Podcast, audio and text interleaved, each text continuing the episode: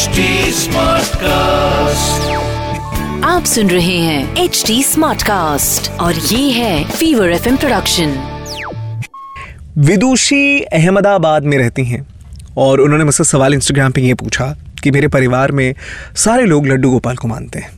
और कई बार ऐसा हुआ है मुसीबतों में जब भी रहे हैं हमने उनके सामने सच्चे मन से कोई फरियाद रखी है वो पूरी हुई है। कभी किसी एक ऐसे दो राहे पे खड़े रहे हैं जहाँ ज़िंदगी समझ में नहीं आती किस डायरेक्शन में जानी चाहिए। उस वक्त भी लड्डू गोपाल ने एक संकेत दिया कि हमें यह करना चाहिए। अब शायद कान्हा नाराज़ हो चुके हैं। पता नहीं क्यों, लेकिन बहुत दिनों से मेरी बात नहीं सुन रहा मैं क्या करूँ? विदुषी, एक कहानी सुनोगी?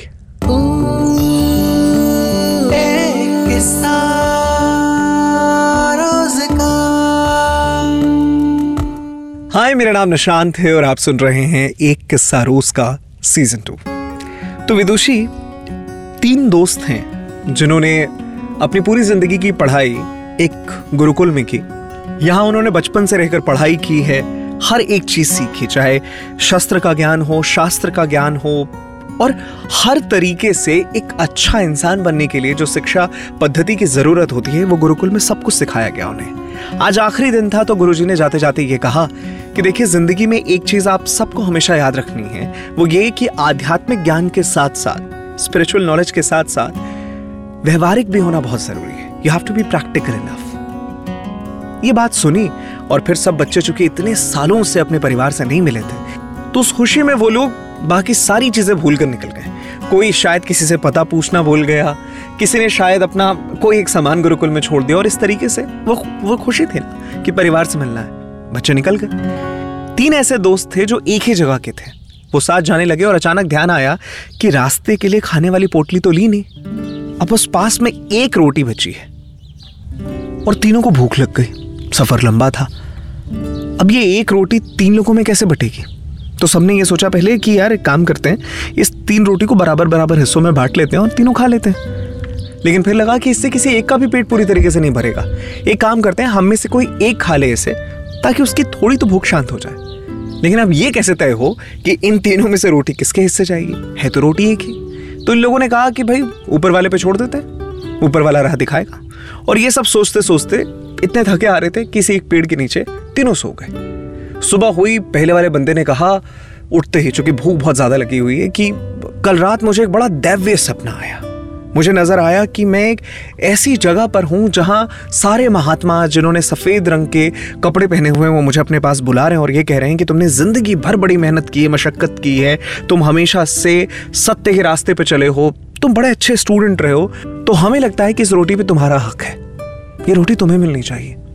दूसरे ने कहा, कमाल की बात कर रहे हो। सेम ऐसा ही ख्वाब मुझे भी आया।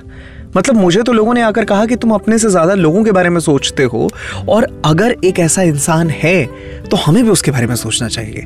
इस रोटी पे सिर्फ़ तुम्हारा हक है। ये दोनों जब बात कर रहे थे तो तीसरा वाला बिल्कुल शांत था, खामोश एकदम। तो पहले वाले ने पूछा, तुम्हें सपना नहीं आया क्या कुछ पे? उसने कहा, रात को मेरी नींद खुली थी, भूख लगी थी तो मैंने रोटी खा ली। अब ये दोनों आग बबूला हो गए। कि ऐसे कैसे कर सकते हो तुम यार? हम पूरी रात इंतज़ार कर रहे थे कि ऊपर वाला कोई संकेत देगा, तूने रोटी खा ली। हम बचपन से इस गुरुकुल में सीखते आए हैं कि हम सबको साथ होना चाहिए, एकता में बल है। तू अकेले खा गया रोटी यार? तो उसने कहा कि गुरुजी ने आखिरी वाले दिन एक चीज़ कही थी कि सिर्फ़ आध्यात्मिक नहीं होना चाहिए, व्यवहारिक भी होना चाहिए। अब मुझे उस वक्त लगा कि जब भूख लगी तो खा लेना चाहिए। इससे ज़्यादा इंसान और कितना प्रैक्टिकल हो सकता है कि अब मैं सोचूं कि नहीं, मुझे ख्वाब आएगा, ख्वाब में जिसका हक तय होगा, वो खाना खाएगा। मेरे लिए प्रैक्टिकल था, मैंने कर दिया। विदुषी कान्हा ने इतनी बड़ी दुनिया दी है। आपको इंसान बनाकर पैदा किया है। बाकायदा आप चल सकती हैं, सोच सकती हैं, खाना खा सकती हैं, जो मन करे वो कर सकती हैं।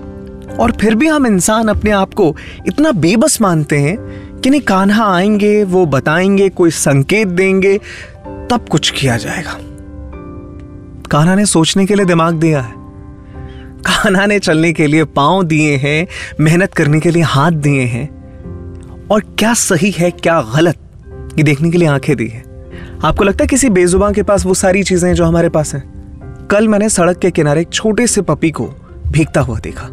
अब इस कान्हा की इतनी बड़ी दुनिया में पेड़ हैं, पौधे हैं, सारी चीज़ें हैं। पर आपको लगता है कि किसी पेड़ के नीचे अगर वो छोटा सा पपी बैठ गया होता तो उस मूसलाधार बारिश में बच गया होता।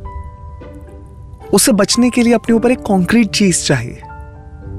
वो पास के एक छोटे से दुकान में उसके शेड के नीचे गया, तब वो शायद बच पाया, भीगने से। विदुषी, आप समझी? आपके कान्हा ने लड्डू गोपाल ने संकेत तो छोड़िए, साधन दे रखे हैं। और अगर इसके बाद भी आप चीज़ें नहीं करेंगे तो फिर तो कान्हा को दोष देना गलत होगा, है ना?